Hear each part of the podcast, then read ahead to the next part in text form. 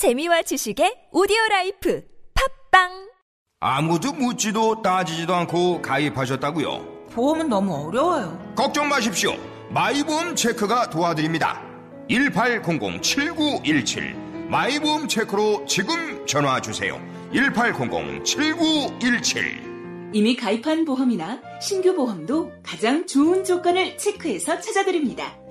인터넷 한글 주소 마이보험.com 또는 카카오톡에서 아이디 검색 마이보험을 친구 추가하여 상담하실 수 있습니다. 청취자 여러분, 신고 전화가 하나로 통합됐다는 거 알고 계시나요? 긴급 신고는 112, 119. 나머지 모든 민원 상담은 110으로 통합됐다고요. 긴급 신고는 112, 119. 나머지 모든 민원 상담은 국민콜 110. 110 아시겠죠? 앞으로 모든 민원 상담은 국민콜 110으로 전화하세요. 이 캠페인은 국민권익위원회와 행정안전부가 함께합니다. 여보, 애들이 우리도 캠핑 가자고 하는데 캠핑용품 너무 비싸. 고릴라 캠핑 가볼까? 중고 캠핑용품도 많고 모든 제품이 다른 매장에 반값도 안 한대. 진짜? 거기 어디 있는데? 전국에 다 있대. 그럼 당장 가보자, 여보. 철수야, 우리도 캠핑 가자. 검색창에 고릴라 캠핑. Música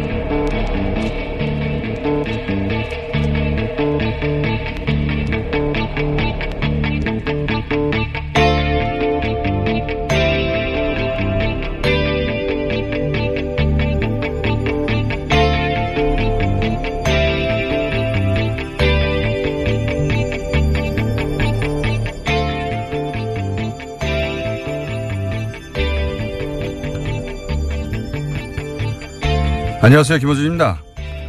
복지 때문에 망한 그리스, 복지 팔아 정치 장사는 한국, 복지 타령하다 한국도 그리스 된다. 불과 몇 년 전 언론을 도배하던 주장입니다. 그러나 실제 그리스 경제를 망친 주범은 복지가 아니라 고소득자의 탈세였죠. 난민 인정 비율 1%대로 한 해 100명 남짓 되는 난민만 받는 나라에서 난민을 100만 명 단위로 받아들인 독일을 사례로 들은 것은 그것도 심사를 거친 후에는 채 10명 남짓할 난민 숫자를 두고 국가 무슬림화가 진행될 거라는 식의 불안감을 조성하는 것은 복지 타령하면 그리스 된다며 복지 자체를 부정하고 매도 하는 협박과 정확히 괴를 같이 하는 그런 공포를 먹고 사는 전형적인 극우의 선전 방식입니다. 난민 문제는 진보 보수가 아니라 보편 인권의 문제고 이 보편 인권을 전면 부정하는 게 극우입니다. 그래서 유럽에선 극우의 집권을 막으려고 진보 보수가 연대하기도 하죠. 전 세계에서 유일하게 촛불을 들어 현직 대통령을 평화적이고 합법적으로 탄핵시킨 게 우리입니다. 이 정도 숫자의 난민을 두고 국가 무슬림화를 거론하는 과장, 협박이 우리 정도의 나라에서 먹힌다면 난민에 대한 우려를 그런 수준에서밖에 소화하지 못한다면 그게 진짜 국제 뉴스감이 되는 겁니다. 우리 정도 수준의 나라에서는 말이죠. 기본적 생각이었습니다.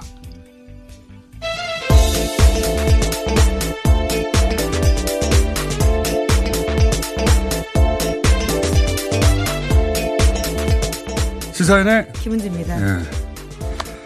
우리가 원래 이게 이민족과 산 역사가 어, 거의 없죠. 그리고 뭐 이슬람 문화권과 접촉면도 거의 없고. 그렇죠. 예. 그리고 이 난민 문제에 있어서 그래서 굉장히 부수익 배타적이었어요. 원래부터. 예, 원래부터. 그래서 전 세계에서 난민 인정 비율이 가장 낮은 나라, 낮은, 낮은 나라에 나라, 예. 예, 우리가 속하는데 그래서 이 난민 문제에 일차적으로 공포심이 드는 거는 저는 자연스러운 감정이라고 생각이 듭니다. 그래서 뭐 천만에 6대4 정도로 난민 받는 데 대해서 부정적인 거.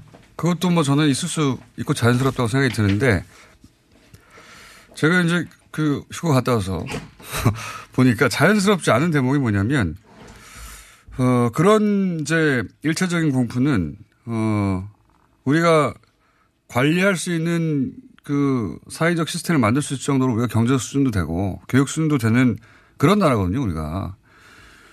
근데 이제 한해 100명도 안 되는 숫자를 두고 독일처럼 100만 명쯤 되면 모르겠습니다.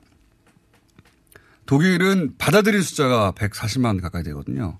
우리는 받아들일 숫자는 한 해에 100명도 안 돼요. 네, 근데 예. 그와 관련된 굉장히 과장된 정보들이 많습니다. 너무 과장됐어요. 예, 가짜 뉴스도 많고요. 제주도 500명이라고 하는데 난민 인정 비율 보면 10명 될까? 나중에 네, 인정되면? 아직 심사 중이고요. 다 인정받지도 못한 상황입니다. 그러니까 그동안의 비율이면 10명 될까 말까 하거든요. 근데 여기서 갑자기 뭐 이슬람 강간 문화 그 자체도 문재인 어, 발상이지만 이슬람 강간 문화가 들어온다. 이런 게시물이 온라인 도배가 됐어요. 이게 부자연스러운 겁니다. 어, 그 난민 문제 조금이라도 우호적이면 거의 인신공격에 해당되는 대단히 공격적인 댓글들을 달아서 아예 말을 못하게 만들어 버리더라고요. 이게 비정상 저 이거 부, 어, 부자연스럽다. 뭐 6대 4의 정도 여론이면 6대 4 정도 치열한 논란이 있으면 그건 자연스러운데 난민에 대해서 난민 문제 조금이라도 우호적이면 네가 뭘 모른다부터 시작해가지고 엄청난 공격. 이건 부자연스럽습니다. 이거 그래서 그 조금이라도 우호적인 여론을 위축시키는 그런 분위기가 만들어져 있더라. 단기간 내에 그런 노력이 있는 것 같다. 어, 요건 제가 좀 더 연구를 한 다음에 이 게시판 문화 제가 어, 오랜 세월 인터넷 첫 번째 우리나라 온라인 여론을 아, 그 매체를 만든 사람으로서 관심이 많습니다. 온라인 여론이 형성되는 과정 혹은 뭐 온라인 여론을 만들어내는 과정 거꾸로. 근데 그 그런 이상한 사례 중에 하나에 들어간다. 자연스럽지 않은 과정이다. 그래서 제가 좀 관심이 좀 있어서 다시 한번 언급했고요. 자, 첫 번째 뉴스는 뭡니까? 네, 박근혜 정부 시절 국군 기무사령부, 그러니까 기무사로 익숙한 곳인데요. 여기서 세월호 유족들을 사찰한 사실이 처음으로 공식적으로 드러났습니다. 의혹으로만 무성했던 사건의 실체에 대해서 국방부 TF가 밝힌 건데요. 관련 문건이 나왔습니다. 이러한 사실은 국방 사이버 댓글 사건 조사 TF가 기무사의 사이버 댓글 활동을 조사하던 중에 발견된 건데요. 구체적인 문건 제목을 보면 이렇습니다. 실종자 가족 및 가족 대책이 동향이라는 문서에서는요. 이들의 활동 동향과 관계, 경력 등을 정리하고 성향을 강경, 중도로 분류했습니다. 또 실제 내용들을 보면 가족들 중에서 두 명이 아주 강경하다라면서 나머지는 온건한데 강경한 두 사람에게 끌려다닌다라는 식의 이야기가 있고요. 또 유가족 요구사항 무분별 수용 분위기 근절이라는 제목의 문건에 대해서는요. 유가족이 무분별한 요구를 한다면서 유가족에게 국민적 비난 여론을 전달해서 이를 근절하겠다라고 썼습니다. 아, 이게 그 일반인들, 민간인들 사찰하고는 차원이 또 달라요. 게다가 어, 국정원의 사찰하고도 또 다른 것이 그렇죠. 기무사입니다. 예, 군의 정보기관, 방첩기관이 아니 왜 이 세월호 참사 유가족을 사찰을 합니까? 이게 게다가 보면은 어, 이 관련 집회에 대해서 종북세 맞불 집회라고 그러니까 세월호 관련 유가족 혹은 그 지리 단체들을 종북이라고 표현해요. 이 정신병자예요. 제가 보기에는 당시에 이 이런 그 정보기관들이 국민을 상대하는 방식은 이게 정신병자지 뭡니까? 네, 당시 구조에는 기민하지 못했는데요. 이러한 대처, 그러니까 소위 공작에 대해서는 굉장히 빠르게 대처했다는 사실들을 알 수가 있습니다. 북한을 상대하는 방첩 부대가 지금 대형 참사가 발생해서 유가족들이 괴로워하는데 그 유가족들과 그 지지 집회를 종북 집회라고 규정을 하고 이게 말이 됩니까? 종북 집회라고 규정을 하고 심지어 관련된 정보들을 주면서요. 맞불 집회를 여는데 지원을 했습니다. 아, 이거, 이건, 아, 이, 이런 일에 기무사가 참여했다는 사실 자체만 가지고도 기무사를 해체해야 된다. 네, 심지어 적극적으로 활동했다라는 문건들이 꽤 나왔는데요. 아, 이건 정말, 어, 어처구니 없는, 촛불 집회가 열리고 정권이 바뀌지 않았으면 사실 드러나지 않았을 일들입니다. 그랬겠죠. 예. 이게 국정원도, 국정원도 이랬다면 당연히 국정원 해체해야 된다 말이 나올 정도인데, 군의 방첩기관이 그 기무사가 심지어는 단원고 학교에도 보내가지고 그걸 사찰했다는 거 아니면 고등학교에 보내가지고. 네, 기무활동가를 배치해서 일일 보고를 하게 했던 정황까지도요 문건으로 나와 있습니다. 그리고 구조 현장이었던 팽목항에도 있었고요. 더, 하여튼 이런 모임이나 집회를 종북이라고 불렀다는 것 자체도 굉장히 충격적이고 이걸 기무사가 했고 그리고 그래서 이걸 어, 이런 집회를 이제 억누르려고 맞불 집회 예, 보수단체 이 보수단체들이 결국은 정경련이라는 이런 곳에 돈을 받아서 이후에는 또 그러한 사실까지도 예. 있는데요. 삼성이 이런 데 돈 줬다는 거 아닙니까? 네. 이게 나라가, 어, 정상이 아니었어요, 정말. 그런 게 이제야 그 일부가 밝혀진 겁니다. 네. 일부가. 문건이 드디어 나오게 된 건데요. 이제까지도 의혹으로 있었지만 다 사실이 아니다라고 맞붙었었는데요. 이제는 문건이 나왔기 때문에 부인할 수 없는 상황입니다. 이 사안은 저희가 좀 더 자세히 취재기자와 함께 어, 잠시 후 짚어보기로 하고요. 자, 다음 주는요? 네, 미국 백악관이 마이크 폼페이오 국무장관의 방북을 공식적으로 알렸습니다. 세라 샌더스 백악관 대변인이 한반도 비핵화의 지속적이고 중요한 업무를 이어가기 위해서 폼페이오 장관이 5일 북한으로 출발한다라고 밝혔는데요. 북한 지도자와 담당 팀을 만나겠다라고 이야기했습니다. 국무부도 이와 같은 사실들을 발표했는데 국무부는 또 폼페이오 장관이 7일에서 8일 도쿄에서 한일 관리들을 만난다라고도 밝혔습니다. 어, 제요 관련 소식을 전하면서 제가 그 유엔 총회 때 김정은 위원장이 미국을 방문해서 어, 그 자리에 술 가능성이 있을 수 있다라고 했는데 불과 하루 만에 네. 미국 언론에서 그 얘기가 나왔어요. 네, 아직까지 공식적으로 확인된 바는 아닌데요. 미국 언론의 보도에 따르면 그렇습니다. 미국의 정치 전문 매체 악시오스가 그와 같은 이야기들을 했는데요. 트럼프 행정부 당국자들을 인용해서 보도했습니다.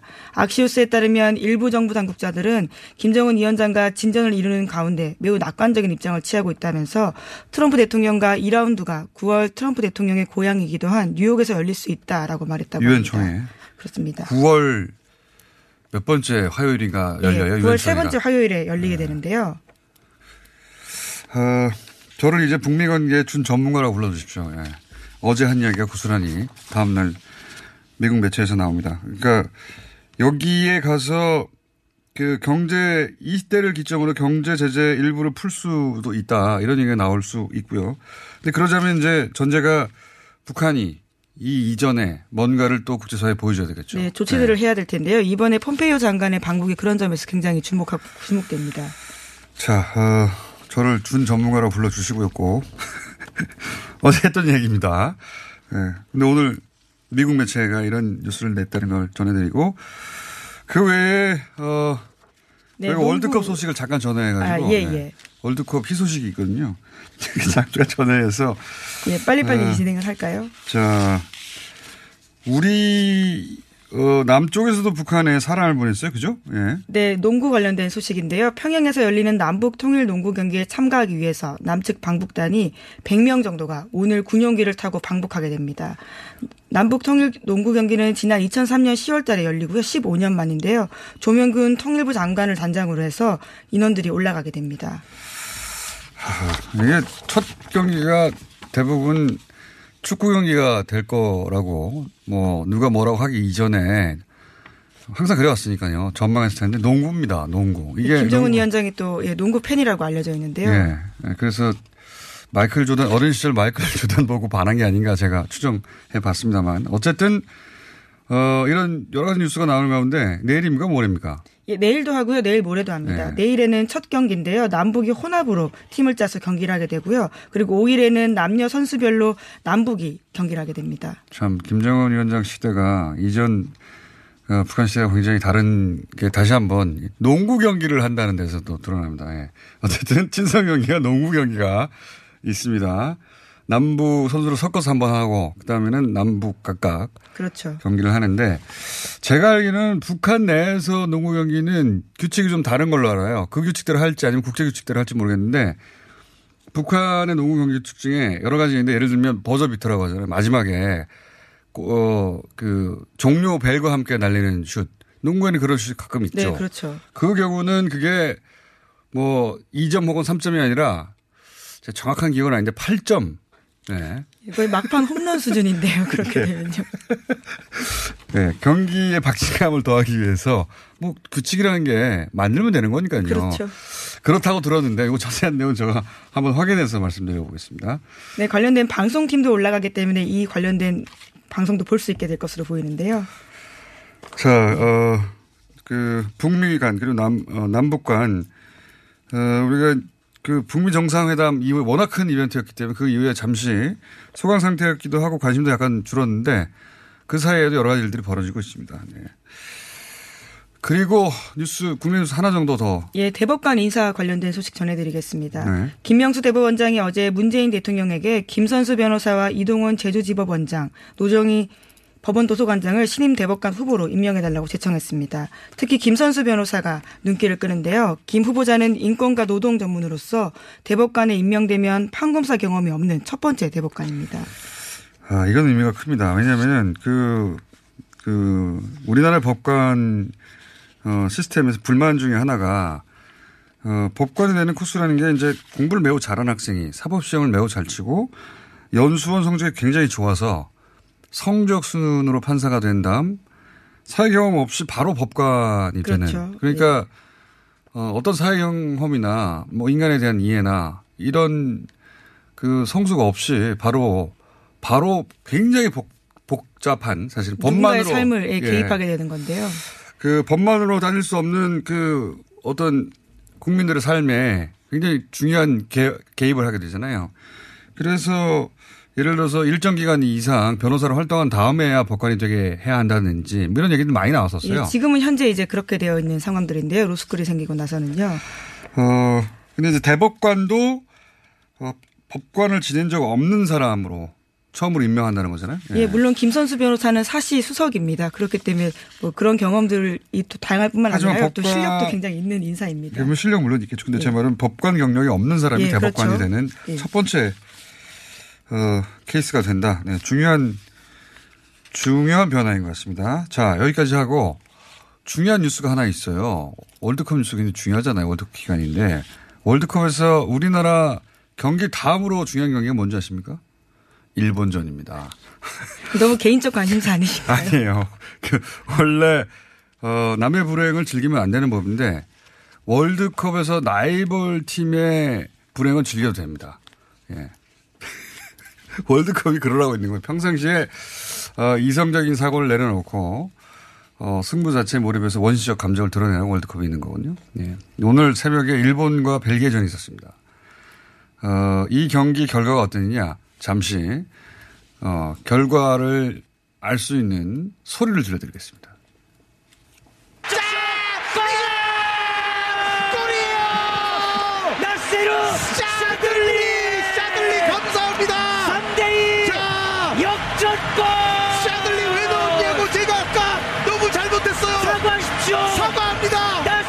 샤들리 감사합니다 나세루 샤들리 후반 추가시까 네 들으셨어요? 너무 좋아하시는 거 아닌가요? 2대 0으로 어, 일본이 후반전에 두 골을 경기 시작 5분 만에 넣고 나서 어, 이거 어떻게 되나? 이거 일본이 올라가나 했는데 어, 2대 2로 따라붙은 이후에 경기 20분 남겨놓고 마지막 10초 남겨놓고 역전을 한 겁니다. 3대 2죠. 예. 예, 역전한 거예요. 어, 제가 어제 그 오랜만에 블랙하우스 녹화하고 새벽에 끝나서 1시간도 못 잤거든요. 이 경기 결과를 보고 피로가 싹 날아갔습니다. 네. 다시 한번 들어볼까요? 기분이 우울할 때 한 번씩, 한 번씩 들어보십시오.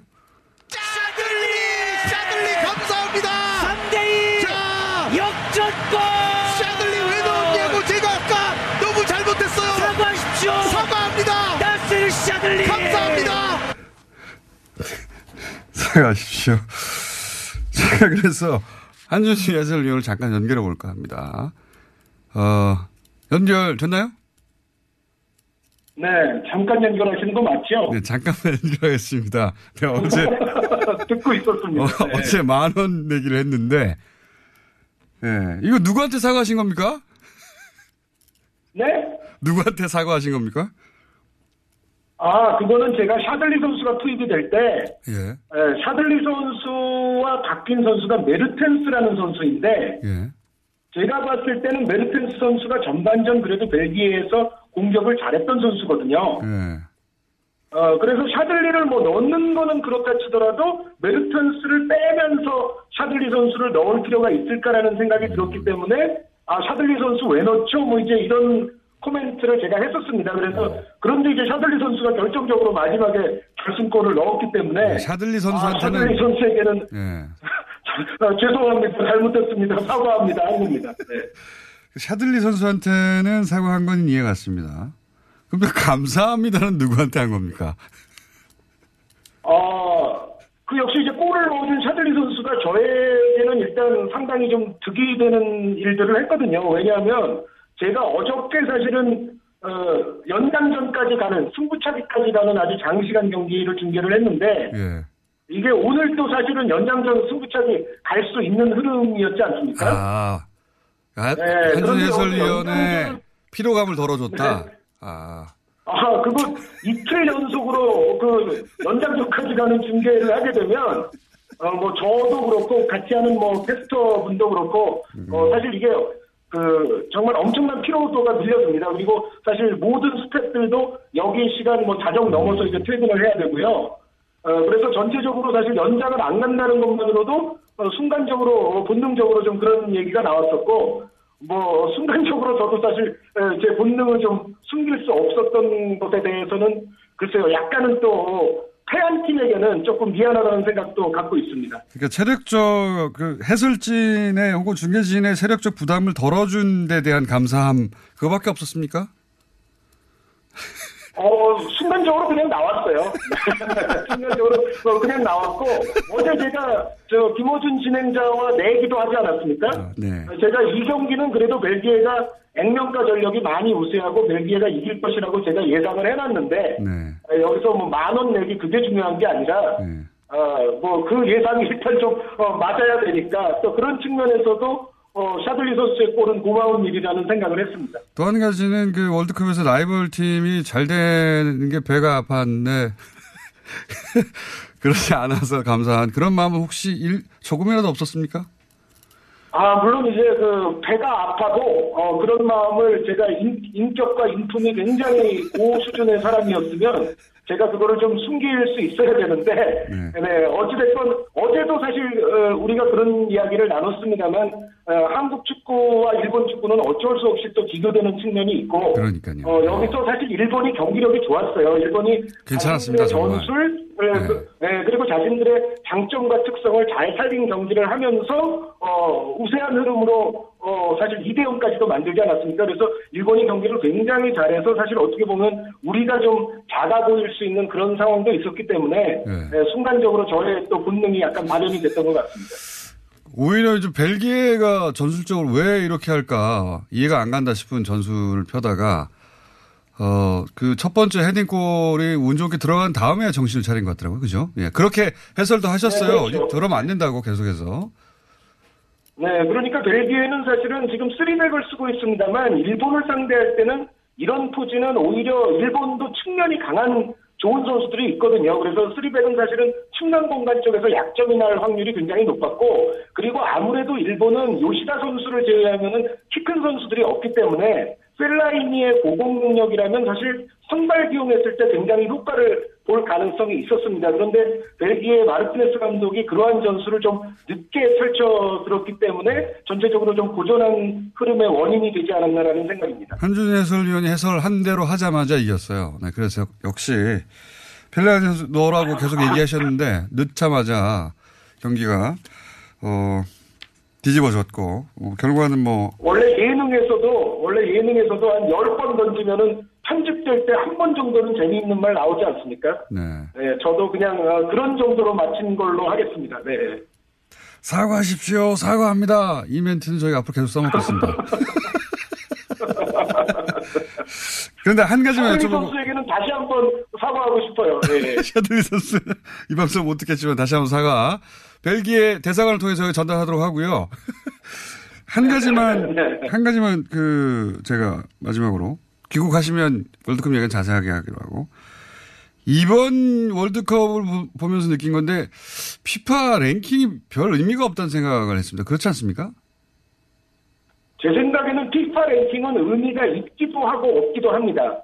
그러니까 피파 랭킹이라는 것이 산정되는 것 자체가 사실은 월드컵 지역 예선이라든가 중요한 대회에서 승점을 쌓게 되면 그게 올라가는 거 아닙니까? 네네. 그러니까 어, 예를 들어 우리가 사실 아시아 예선에서 부진했기 때문에 우리 피파 랭킹이 많이 떨어졌었잖아요. 그래서 전체적으로 의미가 없는 건 아닌데 예. 그 피파 랭킹 그대로 실력이 또 비례로 가는 것은 아니고 정비례되는 것은 아니고 피파 랭킹은 얼마든지 조직과 전술로서 극복이 가능하다는 것이 이번 월드컵에도 나타난 특징이라는 생각입니다. 그러니까 그게 여실히 입증된 게 아닌가. 뭐 숫자상으로는 50이 60이 차이가 나도 경기력이 대등한 경우가 자주 있었습니다, 이번에. 예.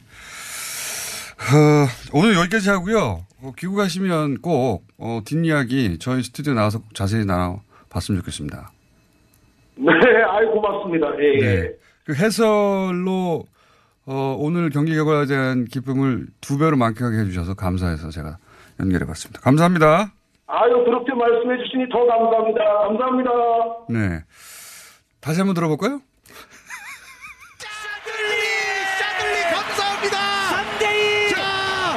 역전골 샤들리 왜 넣었냐고 제가 아까 너무 잘못했어요. 사과하십시오. 사과합니다. 나스르 샤들리 감사합니다.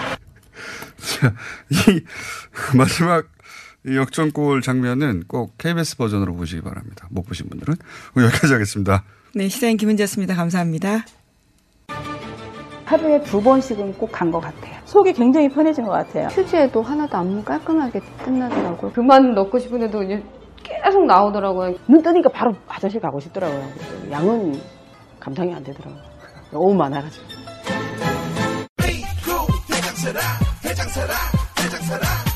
장실 장실 굿모닝 화장실 바나 바나 굿모닝 바나나 검색창에 미궁 대장사랑.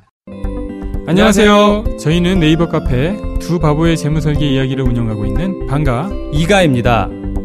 재무설계라고 하면 돈이 많은 분들만 받는 서비스라고 생각하시나요? 그렇지 않습니다.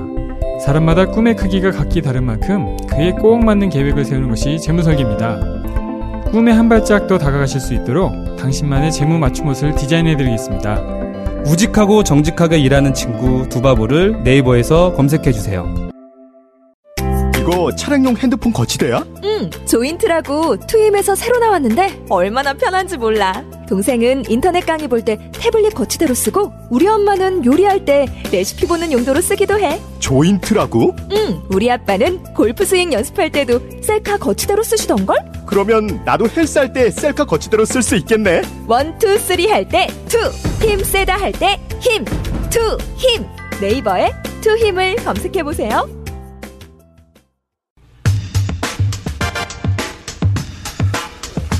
자, 세월호 유가족을 사찰했다. 군기무사가. 이 문제. 어, 회사를 취재한 한겨레20 하영 기자 잠시 추가로 짚어보겠습니다. 어, 언론에 제대로, 그러니까 집중적으로 보도되지 않거나, 어, 혹은 주목하지 않는 대목이 또 뭐가 있습니까? 앞에 잠깐, 어, 김무사가 세월호 유가족들을 사찰을 했고, 네. 그리고, 어, 심지어는 그, 종북. 예.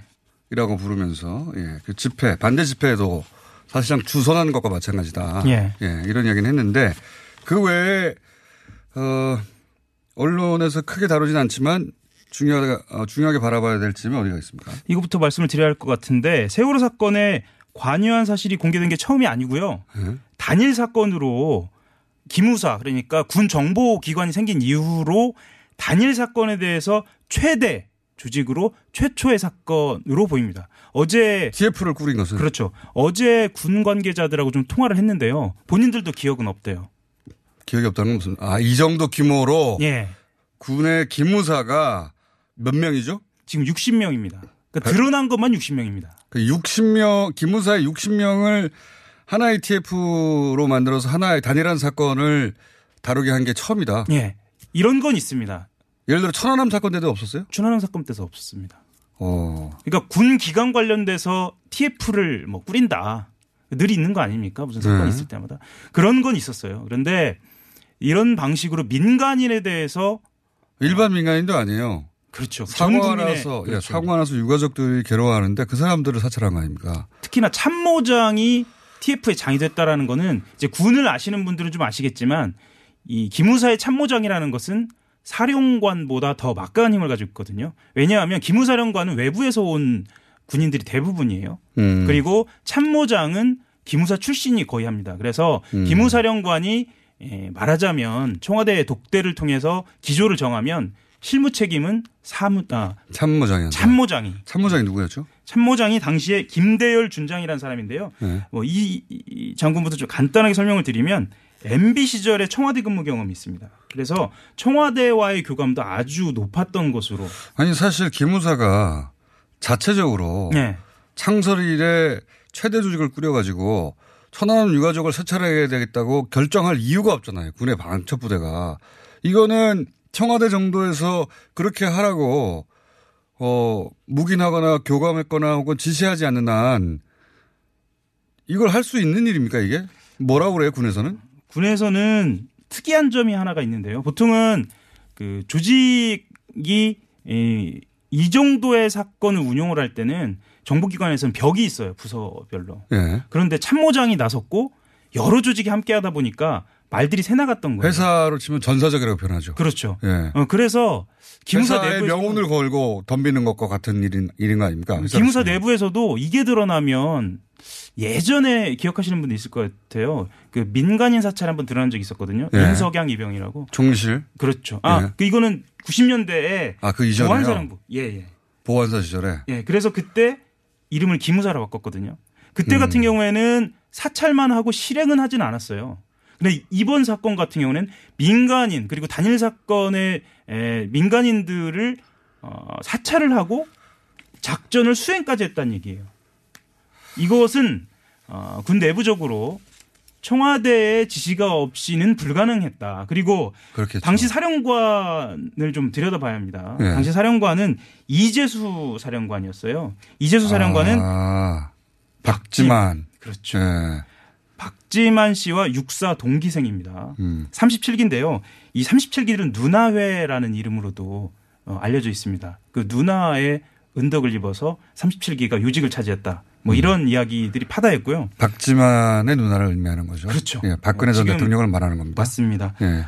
박지만 씨하고 육사만 동기인 게 아니고요. 고등학교도 동기입니다.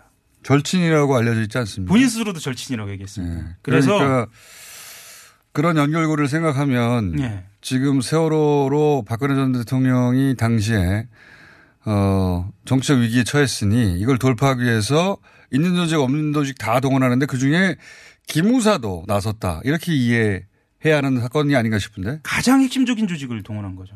가장 핵심적인 조직. 아. 절대로 동원해서 안 되는 조직. 말씀드리자면 60명이 어떤 일을 했는지 좀 들여다봐야거든요.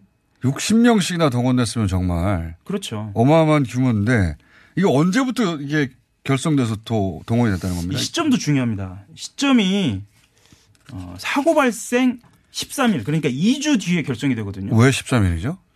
그래서 그때 당시에 어떤 일이 있었는지를 좀 들여다봤어요. 네. 이, 들여다 보니까 당시에는 유병원 수사가 일단 본격화가 되고요. 두 번째 해군이 본격적으로 수사를 시- 아, 수색을 시작합니다. 왜 본격적이라는 표현을 쓰냐면 민간인 잠수사와 해경, 해군이 같이 들어가다가 민간인 잠수가 빠져요. 딱 그 시점이에요. 아 그렇군요. 그러니까 그 처리 방향 혹은 뭐 수사의 방향이 어느 정도. 결정된. 그러니까 예. 유병언 수사로 몰아가자 그리고 민간 잠수사는 아예 빼버리자 예. 등등 주요한 의사 결정이 있었던 날이군요. 이 그렇죠. 때가. 그리고 어, 음. 청와대 책임론, 컨트롤 타워에 대한 문제가 본격적으로 제기되는 게 딱 그 주입니다. 2주째부터입니다. 음 그렇군요. 예. 그리고 또 하나가 중요한 게 네. 있는데요. 28일째 5월 13일에 참모장이 TF장이 됩니다. 그래서 확대 개편해요.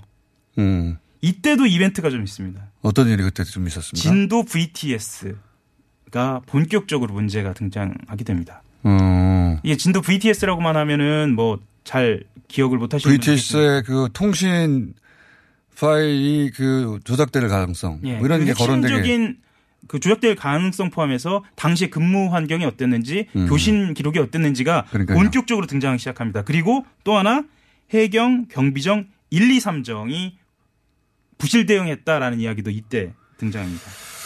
그래서 아. 시스템의 구조적인 문제 그러니까 어, 첫 번째 13일째에 어, 컨트롤 타워 문제가 본격적으로 등장했다면 28일째에는 전체적인 시스템 문제가 등장하고 핵심적인 고리들 예를 들면 VTS라든가 해경 경비정 1, 2, 3정이라든가 1, 2, 3정을 왜 구조하지 않았는지 뭐 이런 이야기들이 본격적으로 등장하면서 어, 주식들이 업그레이드가 계속되는 겁니다. 아, 이게 지금 구멍이 너무 많습니다. 그러니까 제가 말씀드리는 거는 그냥 어, 철저하게 팩트 위주로 말씀을 드리는 거고요. 그러면 이 관련성이 어, 디에 있는가? 그럼 누가 어떻게 책임져야 하는가에 대한 수사가 이루어지지 않은 상태에서 보도 자료가 나온 거예요. 그러니까요. 지금은 어 이건 사법기관이 예를 들어 검찰이 이 사안을 수사한 게 아니죠 지금. 예. 그러니까 이 문건이 등장 하고 나서 막판에 등장했는데. 네. 막판에 등장하고 나서 예를 들면 아까 말씀드린 이재수 사령관을 수사를 한 게 아니고요. 예. 이 문건이 등장한 것 가지고 그냥 보도자를 낸 거예요. 일단. 문건에 대한 내용만 말한 거잖아요. 그렇죠. 그죠? 그래서 네, 원래대로라면 네, 예. 그렇습니다. 밝혀질 내용이 앞으로 더 훨씬 많다는 얘기네요. 이 조직이 어떻게 운영됐는지 그리고 60명은 어떤 구성으로 어떤 일을 했는지 그리고 가장 결정적인 측면이 또 하나 있습니다.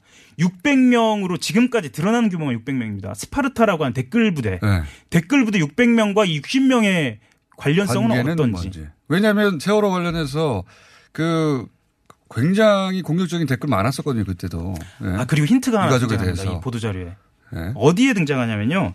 이 성향 분류의 유경근 대변인으로 보이는 인물에 대해서 이렇게 언급합니다. 과거 2013년 11월 VIP 비방 글을 게시한 적이 있다라고 이야기를 합니다. 어떻게 합니까 그걸? 동향 파악을 해서 이렇게 했는데 이 아니, 조직에서는 하지 못하고 동향 파악을 해서 어딜 갔다는 것은 할 수 있- 할수 있지만 네. 어떤 게시기를 썼다는 걸 어떻게 알아요? 그래서 말씀드린 600명과의 연관성 그리고 다시 말씀드리지만 제가 한 석 달 전인가 나왔나요? 블랙펜 온라인 네. 블랙리스트가 이렇게 쓰이지 않았느냐라는 추정을. 추정이 충분히 가능한 대목이 이제야 등장을 하는 겁니다. 음 그러니까 그 그거하고 이제 연결해서 얘기하자면 어 유가족들이 온라인에서 무슨 글을 썼는지도 다. 추적해가지고 거기에 비난을 가하거나 온라인상에서 그렇죠. 댓글을 달거나 하는 활동 그 온라인 사찰도 한 거죠. 여기서. 온라인 사찰까지 한 거죠. 예. 그리고 그러니까 한마디로 말씀드리면 지금 기무사가 4천 명입니다.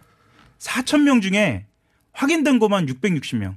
뭐 말로는 1000명 가깝다라고 얘기는 하는데요. 한 4분의 1 되는 조직이 추정컨대 모두 다 세월호에 붙은 거예요. 군 조직이요. 이거는 이게 어마어마한 사건인데. 어마어마한 사건이죠. 이건 이름을 바꾼다고 해결이 되는 문제가 아니고요. 특검이나 국정조사로 반드시. 당시 국방장관이 누굽니까? 당시 국방장관은 중간에 교체가 됩니다. 아, 김관진 국방장관에서요. 한민구 장관으로 어, 교체가 되는데요. 김관진 안보실장이 되면서 네. 교체가 되는 거군요. 그러니까 여기서 핵심적인 아. 어, 군인사 3명이 다 등장합니다. 김장수 실장, 김관진 장관, 한민구 장관. 이거는 이거야말로 특검 갈 사안인 것 아. 특검 무조건 가야 하는 상황입니다. 이게 드루킹하고 비교가 안 되는 사안이에요. 아, 비교가 안 되죠. 이건 안 되고요. 어, 몇 년 전이다 뭐 이런 걸 얘기할 필요도 없습니다. 이거는 공소시효 무조건 들어간다고 봐야 합니다. 자, 오늘 여기까지 하고요. 네. 네, 이 사안의 중대성에 대해서 잠깐 짚어봤고, 어, 추가 취재가 되는 대로 또 계속 다뤄가 보겠습니다. 예. 이게 이제 이런 종류의 뉴스, 국정원에서 사찰했다, 기무사가 사찰했다 뉴스가 너무 많아가지고 무감각해질 수 있는데 이건 차원이 다른 정보가. 지금까지 뉴스는 다 잊으셔도 됩니다. 그러니까요. 예. 이 문건이 제대로 나와가지고요. 네. 그리고 직접 사찰했다는 겁니다. 야. 자, 오늘 여기까지 하겠습니다. 하영 기자였습니다. 네, 한규리 씨를 하용이었습니다. 감사합니다.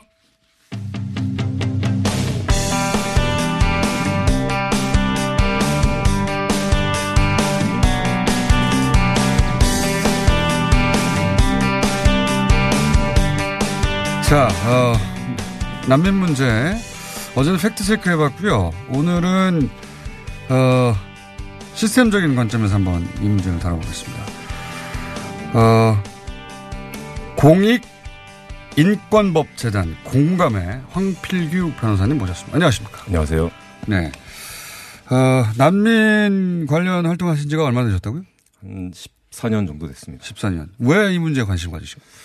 그 뭐 원래 이제 이주민 문제에 관심을 가지다가 이제 난민 문제도 관심을 가지게 됐고요. 그러니까 네. 어떻게 보면 우리 사회에서 가장 취약한 상황에 놓여 있는 분들이라는 생각에서 관심을 가지게 됐습니다. 우리나라도 난민법이 있잖아요. 네, 난민법이 있습니다. 네, 여기 핵심 내용이 뭡니까? 결국 이제 난민 협약상 난민을 보호하게 되어 있는데 저희가 난민 협약을 가입하면서 난민 지위를 어떤 절차를 통해서 부여할 거냐 그리고 네. 이제 난민 지위가 되면 어떤 어떤 처우가 이루어져야 하느냐 뭐 이런 전반적인 절차와 어떤 실체적인 내용들을 난민법에 담고 있습니다. 요 난민법의 내용은 사실 그 세계적으로 유사합니까? 그러니까 난민은 전 세계적으로 발생하고 예, 예. 그렇죠.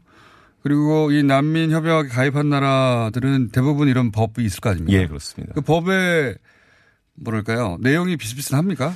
뭐 크게 보면 비슷하 어떤 형식적으로는 비슷하다고 볼 수도 있는데요. 과연 그 실질적으로 예를 들면 어떤 절차의 공정성이나 투명성인 측- 투명성이라는 측면이랑 음. 그다음에 어떤 난민이 인정됐을 때 혹은 난민 신청자의 지위에 있을 때 어떤 지위가 부여되느냐 이런 부분에서는 굉장히 뭐 어떤 다른 나라에 비교해서 부족한 부분이 많이 있습니다. 어, 그러니까 법안의 꼴은 유사한데 예, 예. 실제 적용되는 데 있어서는 예, 예. 그런 얘기 하잖아요. 우리가 남자, 난민 인정 비율이 대단히 낮다. 예, 예. 그러니까 비슷한 법안을 가지고 적용할 때 굉장히 엄격하게 한다는 얘기죠. 그렇죠. 다른 나라보다. 예, 예. 그래서 이 진짜 난민, 가짜 난민 논란이 있고 가짜 난민 얘기도 하는데 예, 예. 우리가 이 법을 적용한 과거의 전례를 볼때 예, 예. 가짜 난민이 이걸 통과할 확률이 있습니까? 거의 없다고 보여집니다. 네.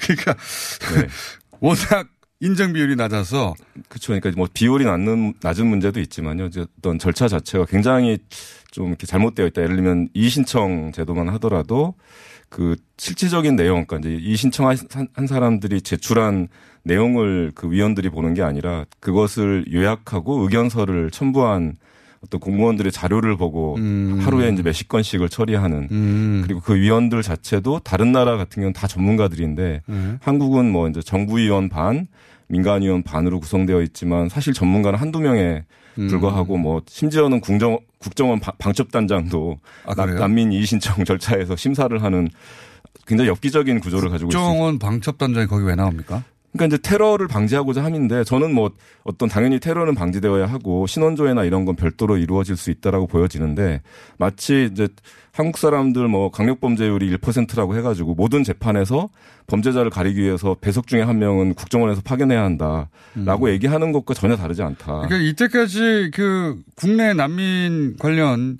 종사 전문가들이 해왔던 얘기는 네.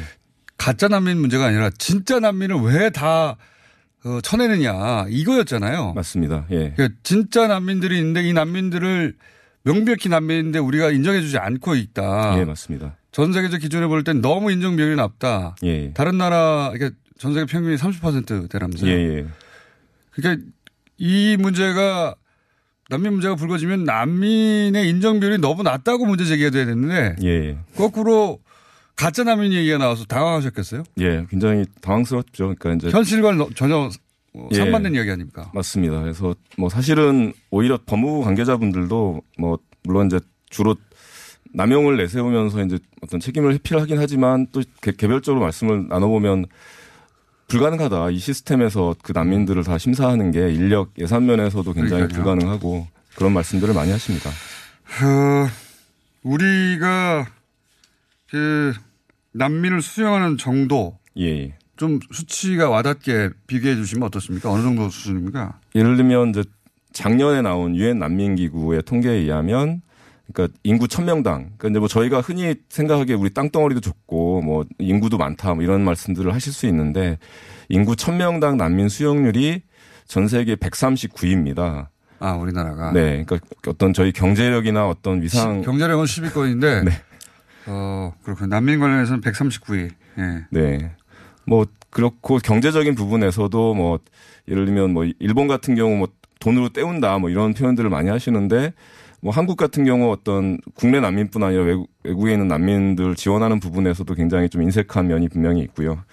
그래서 뭐 여러 가지 문제가 있는 걸로 저희는 네, 파악하고 있습니다. 네. 그러니까 지금까지 우리가 난민 관련해서 문제 삼아왔던 것은 진짜 난민을 안, 어, 제대로 심사를 거치 않고 기회를 주지 않아서 예. 굉장히 난민 인정 비율이 낮고 우리 경제 수준에 비해서 전 세계 꼴찌 수준의 난민 수용 국가다. 예. 이걸 문제 삼았는데 갑자기 막 난민이 우리나라에 몰려들고 아무런 기준도 없는 것처럼 예. 잘못된 정보가 갑자기 유통되기 시작했는데 맞습니다. 예. 그, 그렇지 않습니까? 그래서 난민 혐오가 갑자기 그 제가 보기에는 조직적으로 유포되는 측면이 있습니다. 예, 예. 어, 이런 상황에서 지금 우리 정부가 잘못 대응한 게 있습니까 혹시? 그러니까 말씀하신 대로 저는 뭐 그게 꼭 혐오였 혐오만 있는 건 아닌 것 같고요. 당연히 어떤 뭐 정상적인 네. 우려도 있죠. 네, 당연히. 네, 당연히 어떤 정상적인 네. 우려를 이런 혐오로 이끌고 가려고 하는 노력이 있는 것 같아요. 그러니까 그런 어- 예를 들면 그런 거죠. 어떻게 보면 사실에 근거하지 않고 뭔가 이렇게 좀 새로운 사람들이 들어오니까 범죄 우려가 있다라고 얘기를 했을 때 정부의 대응은 맞아요 범죄 우려 있어요 그래서 특별 순찰 돌게요 라는 식으로 대응을 했, 했더라면 사실은 굉장히 잘못된 대응인 거죠 어떻게 보면 그 우려를 혐오로 어떻게 보면 확인해주고 그 잘못된 선입견 편견을 사실로 어떻게 보면 만들어주는 방식이었다라면 그게 아니라 대한민국은 어떻게 보면 안전사회를 지향하고 네. 내국인 차별 없이 치안에 철, 만전을 기하고 있습니다. 앞으로도 그럴 겁니다. 오히려 이제 이런 입장을 표명하는 게 어떻게 보면 정부가 해야 할 역할이었다고 보여지는 거죠. 자, 근데 그게 이제 그렇게 그 난민의 우호적인 분이 우호적인 여론을 초반부터 예, 예. 어 뭐랄까요 그 온라인상에서 말도 안 되는 행위라고 위축시키는 예. 그런 게시물들이 많이 돌았기 때문에 예, 예. 언론도 정부도 여기 이 여론의 눈치를 봐왔던 것 같아요. 예. 그런데 어 14년간 이 예. 문제를 다뤄왔던 분으로서 그러면 이 예멘 난민 문제 어떻게 풀어야 되는 겁니까? 일단은 저는 뭐 정부가 출도 제한이라든지 굉장히 당황하고 네. 해서 했던 조치들이 좀 분명히 문제가 있었던 건 맞고요. 마치 네. 이제 예전에 시리아 난민들 처음에는 시리아 난민 보호하고 있다고 자랑하다가 갑자기 이제 파리 테러 나고 나서 공항에 무작 사실 법적 근거도 없이 가두는 식으로 그러니까 네. 그 당시 이제 시리아 난민을 인천공항에 가뒀다면 이번에도 당황해서 어떻게 보면 예멘 난민들 제주도에 가두려고 했던 굉장히 어떻게 보면 불합리한 조치들이 이루어졌던 건 분명한 것 같고요. 그래서 그런 부분들에 대한 반성이 있어야 할 것 같고요. 다만 이제 이게 어떻게 보면 위기이기도 하지만 그 위기를 기회 삼아서 발전적인 어떤 조치들을 취할 수 있는 어떻게 보면 기회라고 보여지고요. 그랬을 때 과연 우리나라 위상에 걸맞게 어느 정도의 어떤 어- 어느 정도 규모의 그리고 어느 저- 어떤 어느 정도의 어떤 절차적 투명성이나 공정성을 갖추고 제도를 운영할 건지에 대한 좀 성찰이 필요한 것 같고요. 이번 기회에 네. 네. 그 그렇게 이제 극우적인 과장도 예. 존재하지만 실제 우려도 있잖아요. 예, 예. 우리가 이런 난민 문제에 익숙하지 않고 그렇습니다. 어 그래서 실제 우려도 있으니까 그 우려가 있는 만큼 예, 예.